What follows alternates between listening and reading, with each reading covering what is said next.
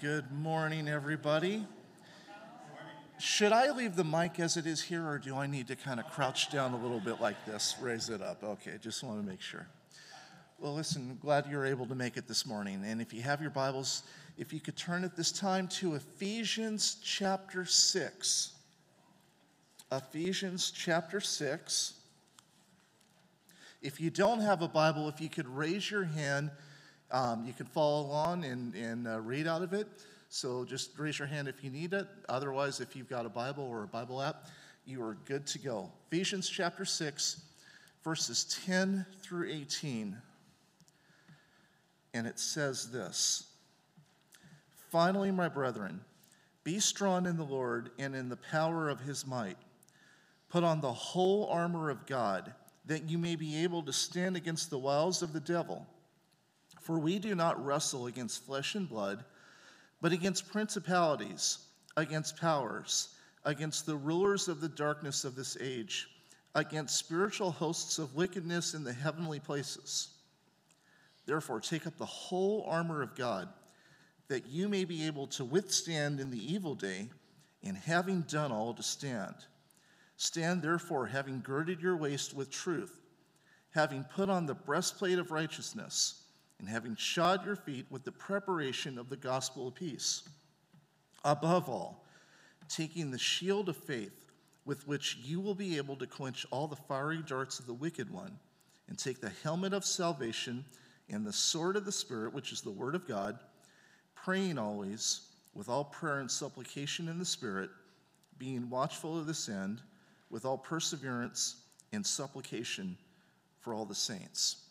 Let's pray. Father, um, before we even continue, I want to lift up Pastor Bill and his mom and the rest of his family. And I pray, Lord, that you would flood them with all the care, with all the support, with all the peace that they need during this season, that you would minister to each of them personally. And now, as we get ready, Lord, to look at your word and to study your word, please don't allow us to have hardened hearts, but soften them, Lord. Give us open hearts, open minds for what you have for us in Jesus' name. Amen.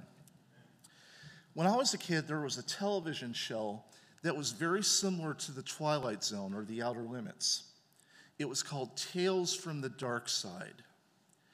Every show was its own story, and throughout the story, there would be different unusual happenings that would take place with a very twisted ending, very unexpected ending, similar to The Twilight Zone. Well, at the beginning of every episode, the narrator would always open the show saying this Man lives in the sunlit world of what he believes to be reality. But there is, unseen by most, an underworld, a place that is just as real, but not as brightly lit, a dark side. Not only was that the premise for a television show, but there's some truth behind that as well. See, there's an unseen realm, one we cannot see with our eyes. And in that unseen realm, there's a war that's been going on for centuries, for a very long time. An unseen war. And this war began when a high ranking angel decided to rebel against God. And of course, I'm referring to the devil. He's known as Satan, and that name means adversary. He's also called the serpent in Genesis, the New Testament calls him the devil. He's referred to by other titles also the prince of the power of the air, the God of this age, the evil one, the ruler of the demons. Well, Satan led a rebellion of one third of angelic beings against God, but he's not equal in strength to God. And his rebellion came up short. Revelation chapter 12 says that Satan and one third of the angels were cast down or sent down to the earth. They've been active on the earth ever since. And they all have a future destiny. Revelation 20 tells us that that future that they have is the lake of fire. It says that when Jesus returns, and he's coming again, when Jesus returns to rule and reign, it tells us that the devil is going to be bound and Jesus will reign for a thousand years. The devil will be bound throughout that time. At the end of that thousand years, Satan is going to be freed and he's going to launch one final attack. He'll oppose the saints, and he's also going to oppose the nation of Israel. God is going to put a stop to that attack, and Satan will be sent to a place called the lake of fire for the rest of eternity. And his demons are going to be part of that judgment as well. So Satan's days are numbered. In the meantime, he is very active in this world today. And here's the problem none of us are bystanders in this unseen war. We're right in the middle of it, whether you realize that or not. And Satan has an agenda. He wants to make a mess out of your life. Because if you've trusted Jesus as your Lord and Savior, if you follow him, if you've given your life over to him, the devil's your enemy and he wants to wreck your life. So, because of that, you need protection. And God made that protection available to us. We're going to read about that in Ephesians chapter 6, verses 10 through 18. It's spiritual protection, it's called the whole armor of God. And we desperately need that protection in this unseen war. So, to begin with, we need to know why we need to be protected. What are the purposes of protection? And that's how we're going to start. We're going to start out looking at verses 10 through 13, the purposes of protection. The first one, the first purpose, is to obtain God's strength. To obtain God's strength. Ephesians chapter 6, look again at verse 10. Finally, my brethren, be strong in the Lord and in the power of his might. Now, Paul begins what would be a call to arms. He says, Be strong in the Lord. And that can also be rendered, um, strengthen yourself in the Lord. And then he goes on to say, Be strong in the Lord and in the power of his might. That last phrase, the Amplified Bible renders it, draw your strength from him. In spiritual matters, we are not to rely on our own strength when it comes to spiritual war, we are not to depend on our own strength. If you're dealing with circumstances that are rooted in some type of spiritual conflict, if you're self reliant, if you're not God reliant, if you're not depending on His strength, you're going to fall flat on your face, so to speak. The devil can really mess things up. On the other hand, if you rely upon God, whatever spiritual conflict you're dealing with, you will find strength throughout that conflict. He is that strong. God is enormously strong that He can help us in the midst of spiritual conflict. In Ephesians chapter 1, verses 20 to 21, this is how strong God is. It said, God worked His might in Christ when He raised Him from the dead and seated Him at His right hand in the heavenly places far above all principality and power and might and dominion, in every name that is named, not only in this age, but also in that which is to come. Death could not keep Jesus down. God's strength prevailed over death, and that's how strong God is. And that strength is available to each of us in this unseen war. So that's what we need in spiritual warfare. One way, one way, one purpose, I should say, for God's protection is to obtain God's strength. We need that. A second purpose for protection is to withstand the devil's tactics. To withstand the devil's tactics. Look at verse 11. Put on the whole armor of God that you may be able to stand against the wiles of the devil. That word for wiles, it can be translated schemings or craftiness. Now, if you haven't discovered this yet, the devil is a very crafty being. I don't know if you know that, but you should if you don't.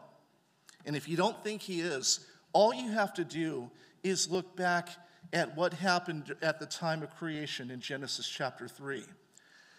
God gave a prohibition to Adam and Eve. Said, You can eat all the trees that are in the garden, but there's one tree that you cannot eat from the tree of the knowledge of good and evil. That was the one rule God had don't eat of that tree. So one day Satan comes to Eve and challenges what God said. Did God really say that? And that led into a dialogue that Eve decided to eat of that tree and gave the fruit to Adam. And Adam, knowing better as well, they both knew better, he ate of the tree as well. As a result, sin came in the world. We live in a fallen world ever since, and Satan is active in this fallen world. That's how crafty the devil is. We're not immune to the devil scheming against each of us, but the protection God provides us can certainly help us. Now, here's how crafty he is he can get at us at different ways discouragement, moral failure, confusion, frustration. In fact, when I began preparing for the study, normally, whenever I prepare for something like this or for regroup on a Wednesday night, I'll normally devote time set aside where nothing can distract me, where there's nothing going on. And I plan that time in advance. But sometimes I also like to try to steal time on other occasions where maybe something else might come up. And I did that when I began preparing for this morning. So I start preparing, and minutes later, my cell phone goes off, and text messages just keep coming up. So I stop my prep and I look at my phone and I see all these text messages. Finally, they come to a stop. I thought, great. Back to my prep time.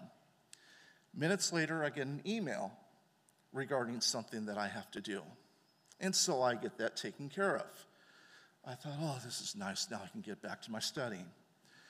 Minutes later, I get two more emails regarding matters that had to be taken care of at that time. You talk about getting frustrated. That's sure how, sure how I felt. Now, I don't see the devil in every single thing that happens. There's usually two extremes when you deal with this issue of spiritual warfare. There's one extreme that says the devil has no involvement in any of it, and that's wrong. But the opposite extreme is wrong as well that every single bad thing that happens is of the devil. And I don't buy into that at all. I try to be very careful regarding these matters. But when it came to my prep time, when I first started, it would not be a surprise to me if he used these other things as a distraction for me and to get at me personally and to get, get me frustrated. And I sure was when I first began this. He is a very crafty being. But again, God has not left us on our own. He has provided protection, and His protection helps prepare us against the schemings of the devil. That's a second purpose. A third purpose for protection is to withstand the devil's forces. To withstand the devil's forces verses 12 through 13. For we do not wrestle against flesh and blood, but against principalities, against powers, against the rulers of the darkness of this age, against spiritual hosts of wickedness in the heavenly places.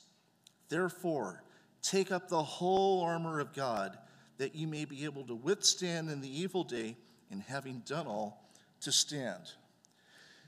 When we face conflict with those around us that we can see, it's possible that it might be driven by those around us who we cannot see, and that's Satan's forces. And he has plenty of them at his disposal. Look at this list again principalities, powers. That word powers comes from a word that refers to authorities. Who else? The rulers of the darkness of this age, spiritual hosts of wickedness in the heavenly places. Now, when you look at this massive army that Satan has at his disposal, does this sound like some kind of Mickey Mouse operation to you? I don't think it is. These are powerful beings. How powerful? How effective are they? Think of some of the most evil people in human history. I don't see how they could do things on their own might or power, but rather being driven by evil forces. I can't imagine that they wouldn't have done the things that they've done without him. Think of Saddam Hussein. He tortured people when he was ruling Iraq. He played a role in the torture and death of so many people. Even videotaping was done of their tortures, and he would watch the videotapes which is evil. How about Adolf Hitler and the Nazis? They considered themselves superior human beings and they looked down upon Jews as lesser beings. And they slaughtered multitudes of them. I don't see how such evil could be done without evil forces driving them. That's how powerful they are. Satan, he has amassed an invisible army of evil forces, and he wants to use them against each of us. But again, God has not left us without protection. Is it really possible to withstand everything that the devil throws at us? Yes, it is. It is possible. How? How is it possible to get God's strength in this unseen war? How is it possible to withstand the devil's tactics? How is it possible to withstand his forces? By using God's provision of protection, the protection he's made available to us. And that's what we come to now the provision of protection. Look again at the beginning of verse 11. It says, Put on the whole armor of God. That is our means of protection, the whole armor of God. That phrase, whole armor, it comes from a word that refers to a soldier's complete equipment, complete protection, total protection, being fully equipped for battle. Not partially, but fully. Now, to illustrate the importance of this, imagine if you were a soldier back at the time of the Roman Empire, and you're on the front line of a battle that's about to happen. And you can see on the opposite side of the line enemy forces that are ready to come at you. So you're there in the front, you've got your armor on, you're protected, you've got your sword, you've got everything on except a helmet. Do you think your enemy would be nice and sweet and so considerate to avoid hitting you in the head? No, that would be the first place he would go to because that's where you're vulnerable as a soldier if you don't have a helmet on and you're protected everywhere else. Now, you've probably seen me long enough that and you figured out I love to wear shirts if you haven't figured that out by now. But there are some times that, well, let me put it like this could you imagine if I were back in the day going into battle and I was protected completely from the waist up and I had no protection from the waist, below the waist? I'd be cut off at the knees because that's where I would be vulnerable. I would not be completely protected. Complete, total protection is needed. It's needed to resist the devil's attacks, attacks against us. Not partial protection, but complete protection. Look again at verse 11. Put on the whole armor of God. Why? That you may be able to stand against the wiles of the devil. Look down at verse 13. Therefore, take up the whole armor of God, that you may be able to withstand in the evil day, and having done all, to stand. Do you notice the posture that's being talked about here? This is a defensive posture. This is not like some soldier going out to a battle and saying, charge. He's there to protect himself, he's there defensively. And that's what the protection makes available to us it's defensive protection. We're to defend ourselves. In James chapter 4, verse 7, James writes, Therefore, submit to God, resist the devil, and he will flee from you.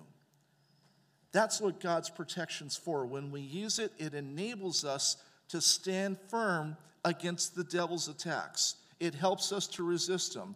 It's not an offensive charge, it's a defensive posture.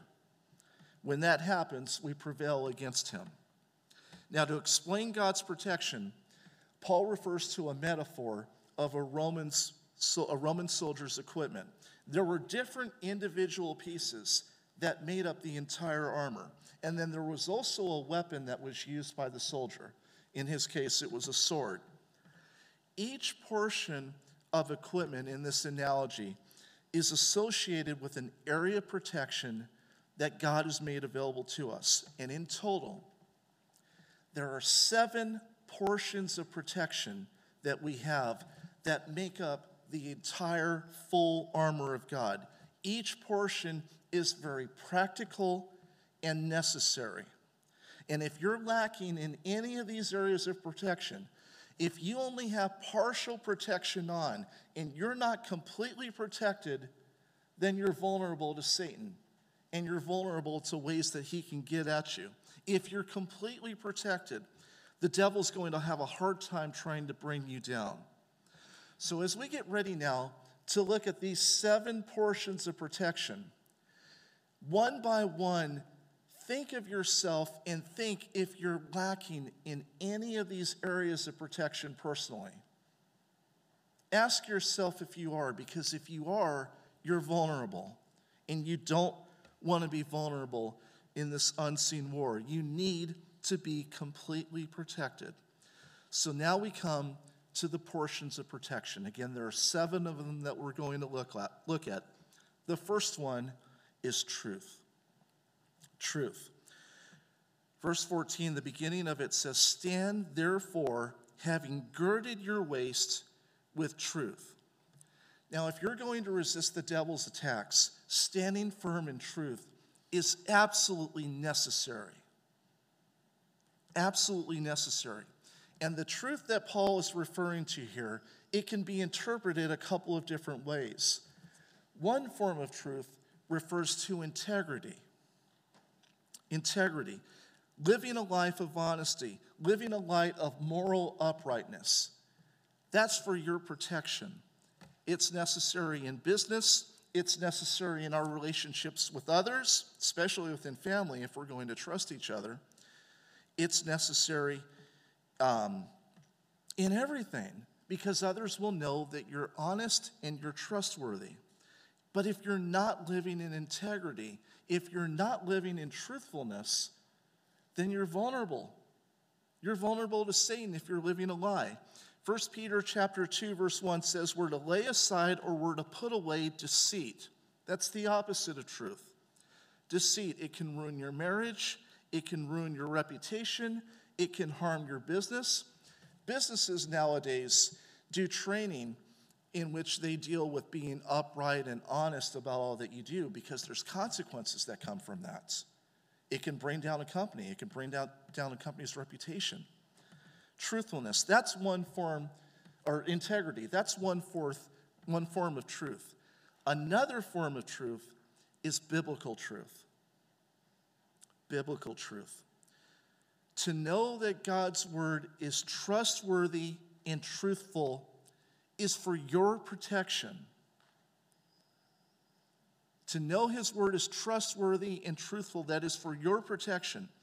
In John chapter 17, verse 17, when Jesus was getting ready to be betrayed and then crucified, he first prayed for his disciples and he prayed, Sanctify them by your truth. Your word is truth. If you know God's word's truthful, it'll help you, help you rely on Him in very difficult times. But if you don't know God's word's truthful, then you're vulnerable. If you have doubts about the Bible being true, it will leave you open to the devil's attacks. Let me give you an example of how this can happen. For decades in the schools, they've been teaching the theory of evolution. Not a proven fact at all, but that all things came out of nothing rather than God creating the heavens and the earth. It's a subtle attack. Well, it's more than a subtle attack from the devil, it's a full frontal attack. Problem is, some believers have bought into this theory, which is completely different from what Genesis reveals. And even some Christian leaders have bought into it. Now, believing that has no effect whether or not you're saved, but it can sure harm the body of Christ. And some have bought into this idea that creation came out of nothing rather than God creating the heavens and the earth. It's a, here's how it can be damaging. First off, let me explain the problems with this. Some people treat these early chapters of Genesis like they're folklore or fables and not history or facts. Other parts of the Bible, though, refer to those early chapters of Genesis as fact. There's a genealogy of Jesus Christ in Luke chapter 3 going backwards that goes all the way back to Adam. That would never happen if Genesis was a lie. Jesus said in the end times that it would be like in the days of Noah when people were eating and drinking and marrying, like nothing was going on, and then came the flood. And he said, likewise, people will be doing the same, and then the end's going to come. Jesus referred to the days of Noah as history, as fact. And he referred not just to Noah as history, but to the flood as history. That would have never happened if it was fable. And here's where this can be a very subtle attack from the devil. If he can get you to believe part of the Bible being folklore and not true, it can open a door to begin to question other parts of the Bible being true. And if you start questioning the Bible, whether it's truthful, it can leave questions regarding your faith. And then when you're dealing with some kind of crisis personally in your life, if you don't know that you can trust what's in here, you can get very unstable. Can you see how subtle this attack can be on the truth of God's word? You need to know that this is truthful. That is for your protection. And if you have uncertainties about that, if you have questions about the Bible being true, don't let those questions simmer.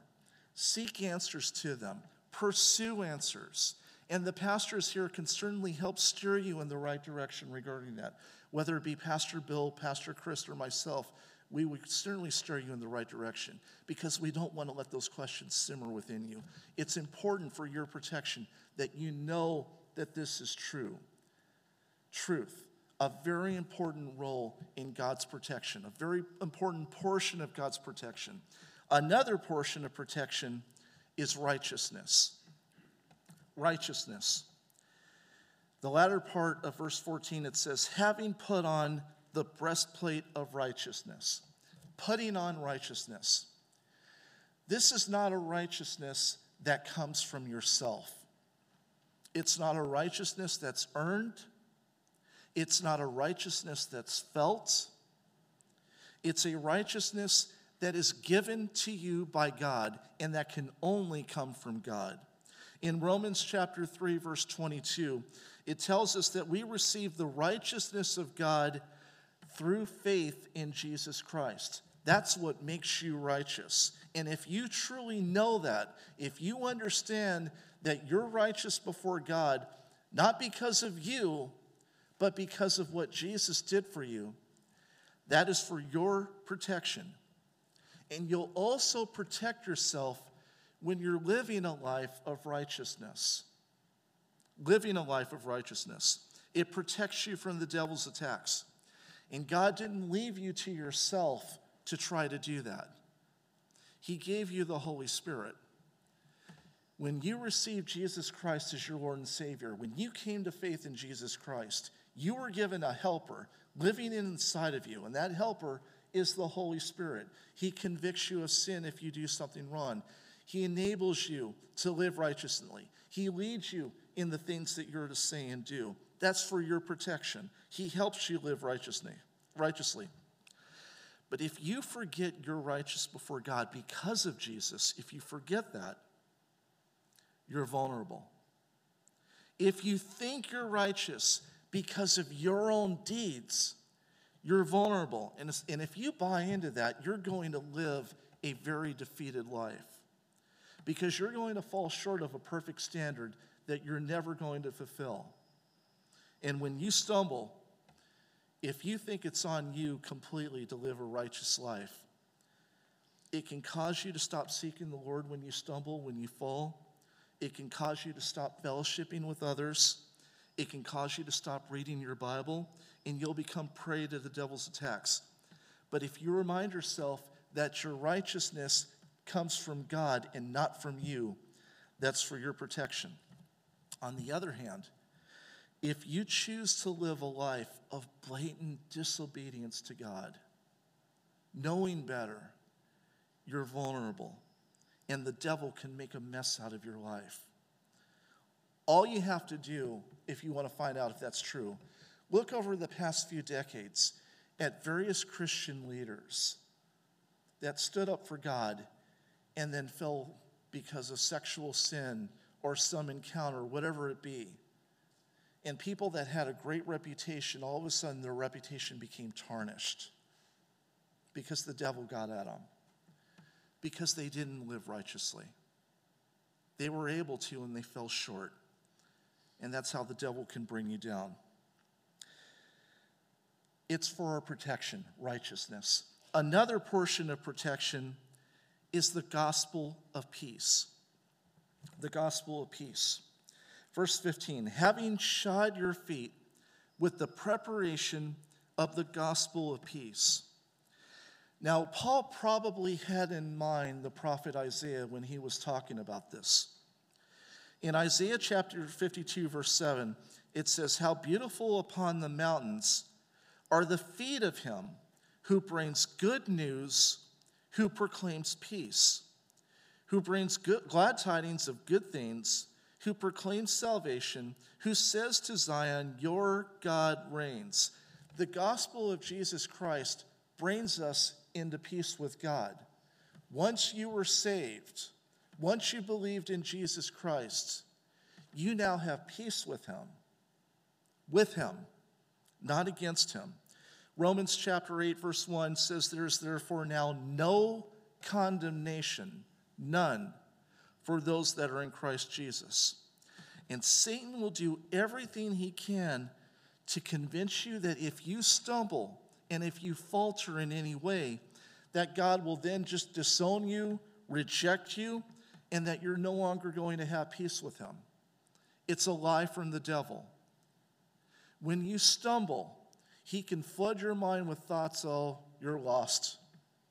God's rejected you, and it's a lie. 1 John chapter 1, verse 9 says, If we confess our sins, he, referring to God, is faithful and just to forgive us our sins and to cleanse us from all unrighteousness.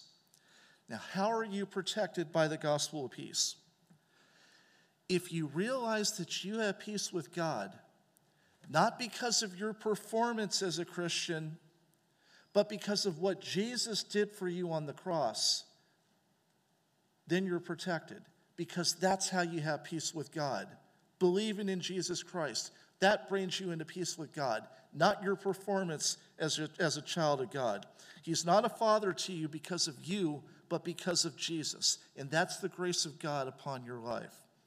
But if you're convinced that you have peace with God and right standing with God based on your performance as a Christian, then you're vulnerable to the devil's attacks because that's not the basis for peace with God. If you stumble in sin, you could experience feelings like God doesn't love you anymore and that he's rejected you. If you don't believe those feelings, you'll guard yourself. But if you do buy into them, you'll beat yourself up and you will have no peace at all. It's a lie from the devil. Feelings can lie to you when they tell you things that contradict the Word of God. And if you learn to reject those feelings, and if you've done wrong, if you confess and repent of that wrongdoing, of that sin, you'll protect yourself. The gospel of peace, that's for your protection. You have peace with God because of what Jesus did for you on the cross. It's important to remember that for your protection. Another portion of protection, important one here faith. Faith. Verse 16. Above all, taking the shield of faith with which you will be able to quench all the fiery darts of the wicked one. Paul uses an analogy of a shield regarding faith. Now, back in the days of the Roman Empire, the soldiers used shields that were four feet high, and the fronts of the shield had leather on them. The leather would be wetted down. The reason for that is when they would go into battle and enemies would, would launch fiery darts at them, they would hold the shields up to protect themselves from the darts. And the wetted leather that was on the front it would extinguish the fire from the darts so that the shields would not catch on fire. Satan will throw anything at you to cause you to be scared and to be, caught, and to be full of unbelief. And his fiery darts come in many forms dreadful thoughts, difficult circumstances, fears of bad things to come, feelings that bring you down. Those are some of the fiery darts of the devil, and he's good at launching them at you. Well, faith is your protection against those attacks. Hebrews chapter 11, verse 6, I'm sure you know it. Without faith, it is impossible to please God. God wants us to trust in Him when we're attacked, and He will work on our behalf. J.B. Phillips said this We will never be out of range of Satan's fiery darts, but they can be quenched and rendered harmless by the shield of faith. Satan's fiery darts cannot penetrate the shield of determined, living, dynamic faith in God. Your protection is when you trust God in the midst of adversities, when your faith is in Him. It extinguishes those attacks of the devil. It helps you reject any terrifying thoughts that cross your mind. It helps you remove fear of anything bad to come. It can bring you calmness in the midst of adversity, in the midst of difficult circumstances. Genuine faith and trust in the Lord can bring you a calmness and a peace in the midst of all of that. But if your self reliance and not God reliance, rather than having faith in God when you're attacked, if you're self reliant, if you're depending on yourself in those times, you're vulnerable. And the devil can get at you. Now, there's something else about this analogy with the shield, and this is interesting. When the soldiers would come to battle, and they were in groups. When the flaming arrows would come at them, the soldiers would have their shields in the air and they would lock them together like one big, massive barrier protection. It formed great protection when others were together. And you'll find great protection from the devil's attacks when you have others in faith, standing in faith alongside with you. That is for your protection. When you're not doing well, when you're having to trust in the Lord, when you have other believers that come alongside with you, praying with you, praying for you, helping you in your faith and trust in the Lord, when they're looking to the Lord on your behalf and with you, there's a strength and a comfort that comes from that. There's a protection that comes from that. But if you don't have other believers standing alongside with you in those times, you're vulnerable. If you're all alone when you're attacked, you are very vulnerable against the devil's attacks. If you're isolated, it's not good. One of the purposes that we do mid midweek groups during the week is not just to study the Bible and not just to, to talk about the Bible, but it's to minister to one another. It's to grow our faith and trust in the Lord. There's a comfort that comes from that, there's a strength that comes from that because we're not isolated during those times. We have others coming alongside with them, and we come alongside with them. It's one of the reasons why we do mid, midweek groups. It's important, faith, an important area of protection. Here's another portion of protection salvation. Salvation. Verse 17 and take the helmet of salvation. Now, this might raise a question. Remember, Paul's writing to people that have given their lives to Jesus Christ. They're saved. These are saved people he's writing to. So, why is he telling them to put on salvation? What's that all about? Well, you're protected when you remember what God has done for you. And when you think about salvation and God saving you, here's what it means for example, in 1 Thessalonians chapter 5 verse 8, it tells us to put on as a helmet the hope of salvation. And the hope that he's talking about is not an I hope so. Oh, I really hope so. It's a certainty. It's a confident expectation. Pastor Bill talked about that earlier this morning with the loss of his father. A confident expectation that his father's in the presence of the Lord. It's not like I hope he's there. It's I'm looking forward to seeing him in the future. That is a certain expectation. Chuck Swindoll said this We need to have assurance of our position with Christ. Why? Because Satan would like nothing better than to aim his arrows at our minds, convincing us that we don't really belong to Christ, that we aren't eternally saved. Listen, he would love to rob us of the hope of our resurrection, our glorification, and our eternal home in heaven.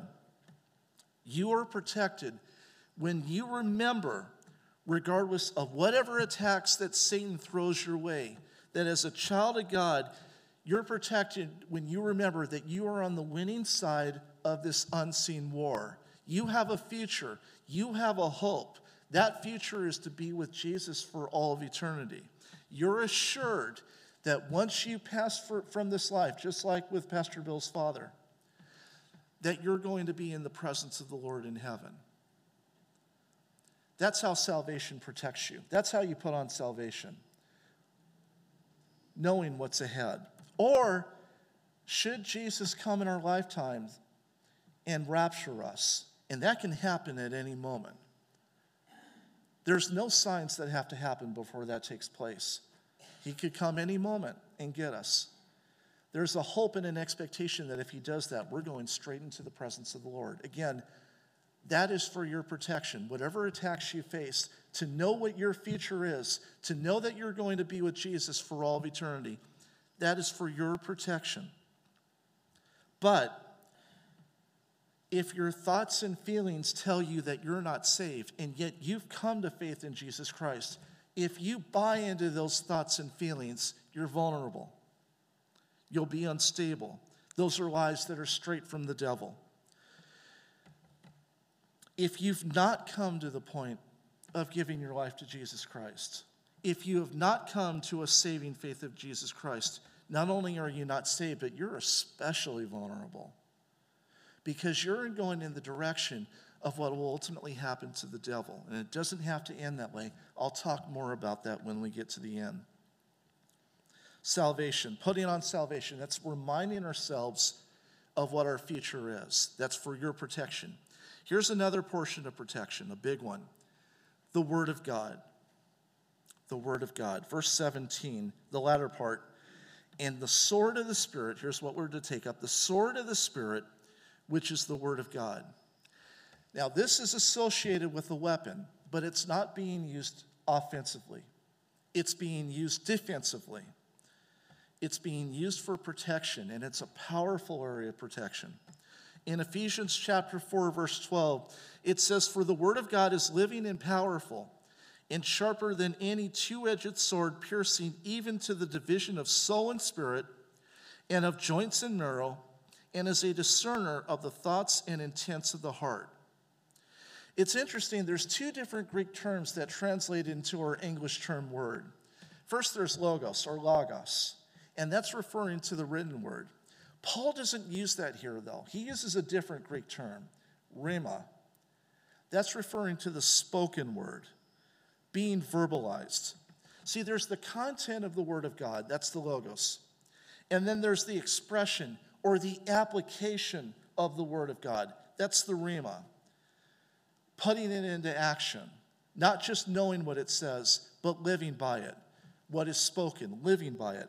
It's not enough to only know what God's word says. We're protected when we know and apply what it says. Application. Remember, this is called the sword of the Spirit. The Holy Spirit is able to take the word of God and to transform our lives if we apply it, if we live by it. And when that happens, we're protected in different ways. We're protected when we know and apply what the Word of God says as to how we're to live our lives. How we're to live our lives. It directs us in a way so that the devil cannot destroy your life. Avoiding drunkenness. If you're living by the Word of God, you'll do that. Avoiding all kinds of sexual immorality. Making wise, godly decisions if we know and obey the Word of God, we'll protect ourselves. Well, we're also protected if we know and apply the Word of God against areas of temptation. Against areas of temptation. Jesus modeled this when he was tempted by the devil. Matthew chapter 4 talks about this. Jesus had been fasting in the, de- in, in the desert. He was hungry. And so one day the devil comes to him and he says, Turn these stones into bread. And he was tempting Jesus to misuse his power. Jesus knew the word of God, and he said, It is written, Man shall not live by bread alone, but by every word that proceeds from the mouth of God. Now, he didn't just know the word, he applied it. He did not allow himself to misuse his power. He put God's word into action. But also knowing what God says about, well, let me just put it this way another area of God's um, knowing and applying God's word is when we know and apply it accurately and not out of context. Knowing the word of God and applying it accurately and, out of, and not out of context. There was another temptation that the devil threw Jesus' way.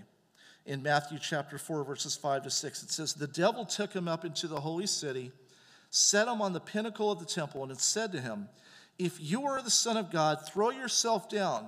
And here's how the devil tempted him to misapply the word. For it is written, He shall give His angels charge over you, and in their hands they shall bear you up, lest you dash your foot against a stone. Now, Jesus knew that the devil was misapplying scripture out of context, and he protected himself. And so he responded, It is written again, You shall not tempt the Lord your God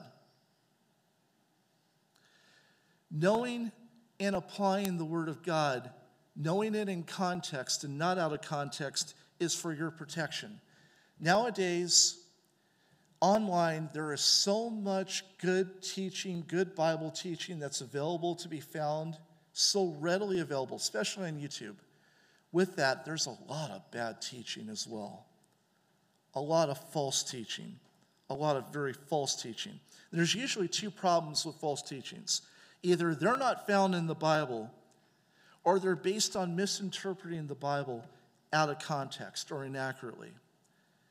If you not only know what the Bible says, but if you know what it says in its proper context, you'll protect yourself from these false teachings.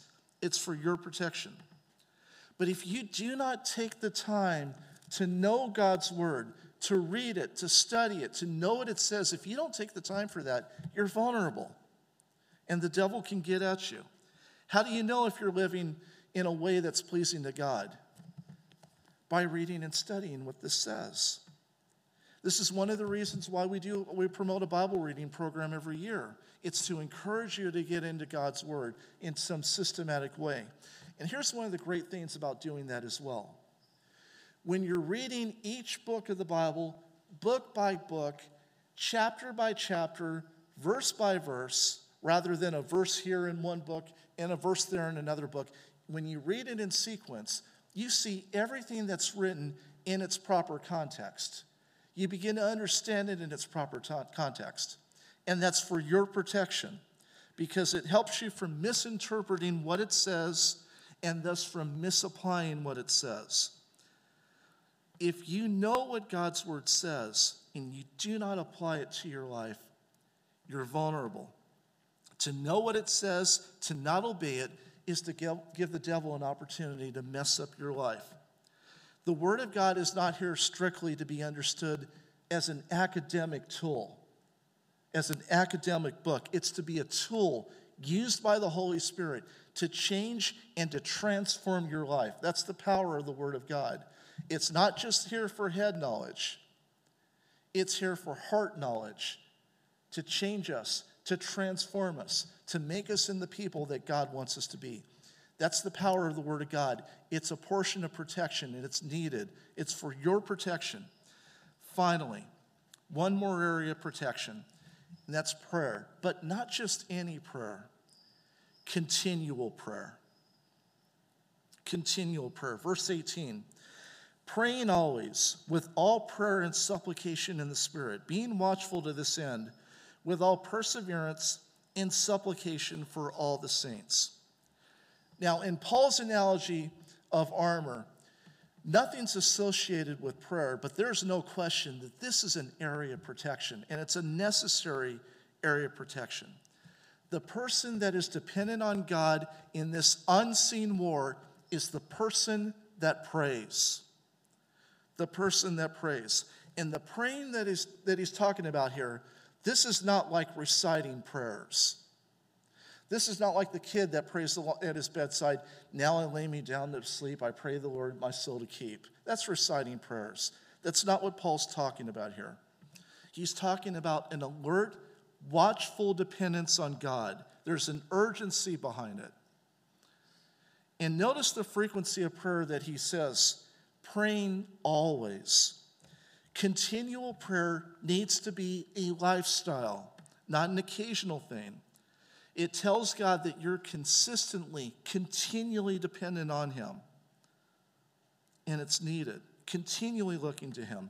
There are two very similar words that he uses here in reference to prayer. There's prayer and supplication. The word that's translated prayer, it's a general term that refers to calling out to God.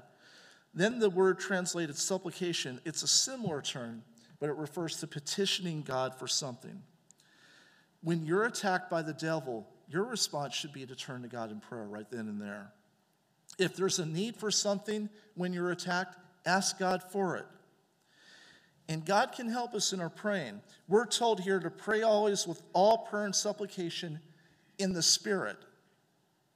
What does it mean to pray in the Spirit? It means that you're praying in accordance with the Holy Spirit means you're praying in line with the will of God. In Romans chapter 8, verses 26 to 27, it says, Likewise, the Spirit also helps in our weaknesses. For we do not know what we should pray for as we ought, but the Spirit Himself makes intercession for us with groanings which cannot be uttered. Now, He who searches the hearts knows what the mind of the Spirit is, because He makes intercession for the saints according to the will of God. Sometimes we don't know what to ask God for when we're attacked. And the Holy Spirit can help us in that area. He can burden your heart, He can put a burden on your mind to be asking Him for something. When we pray, there's a group of us that prays before service every Sunday morning for the service and for various needs of the church. When we start out that time, one of the very first things that I'll pray is if there's anything that we should be praying for specifically, that God would place those things on our hearts and minds. The reason for that, the reason I open with that, is so that we don't miss out on whatever God has for us and what God wants to do. It's a very important request that we make. But not only are we to pray for ourselves when we're attacked, we're to pray for others as well when they're attacked. It says, being watchful to this end with all perseverance and supplication for all the saints. Others need our prayers as well.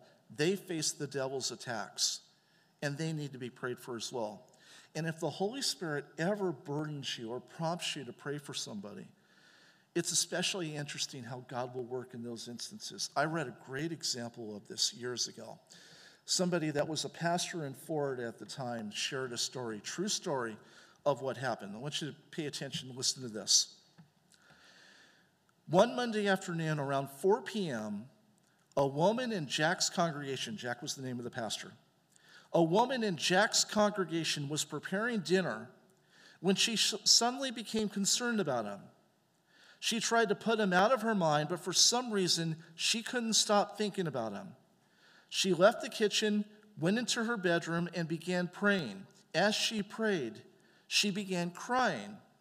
She pleaded with God to sustain Jack in this crisis, whatever it was. This went on for 30 minutes. Then, as suddenly as it came, the burden left her. She went back to cooking and didn't think about it again until the next Sunday morning when she saw Jack at church. She told Jack what had happened and asked him if anything was wrong. With a look of amazement, he shared his Halloween experience. This is great. On that same, same Monday, he was flying his private single engine plane from Miami to Fort Pierce, Florida. Being in a hurry, he failed to check his fuel. About halfway to Fort Pierce, the plane's engine began to sputter and finally quit. He looked at his watch. It was 4 p.m. That's the time this woman was burdened to pray for him. He continues. As the plane was losing altitude, Jack started praying and looking for a place to land, but there was no suitable place in sight. As he prepared for a crash landing, Jack spotted a field that had just been plowed and cleared for painting. By that time, his aircraft was losing altitude rapidly, and the field was still a long way off. He knew the outcome of this situation was totally in the Lord's hands. Jack made it to the field. When his plane finally came to a halt, the nose cone was resting gently against a tree. Neither Jack nor his plane was damaged in any way. As Jack thanked God for saving him, he looked at his watch. It was 4:30 p.m. That's when this lady was no longer burdened to pray for him. That's an example of spirit-driven prayer for others. To be dependent to not be dependent on God in prayer, that's to leave yourself vulnerable to the devil's attacks. It's an indication that you're self reliant. And again, the devil can, can stumble you and bring you down.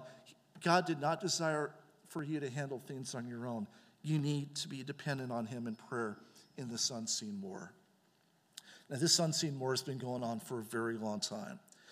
Until Jesus returns to rule and reign, and that day is coming, but until that happens, you need complete, total protection.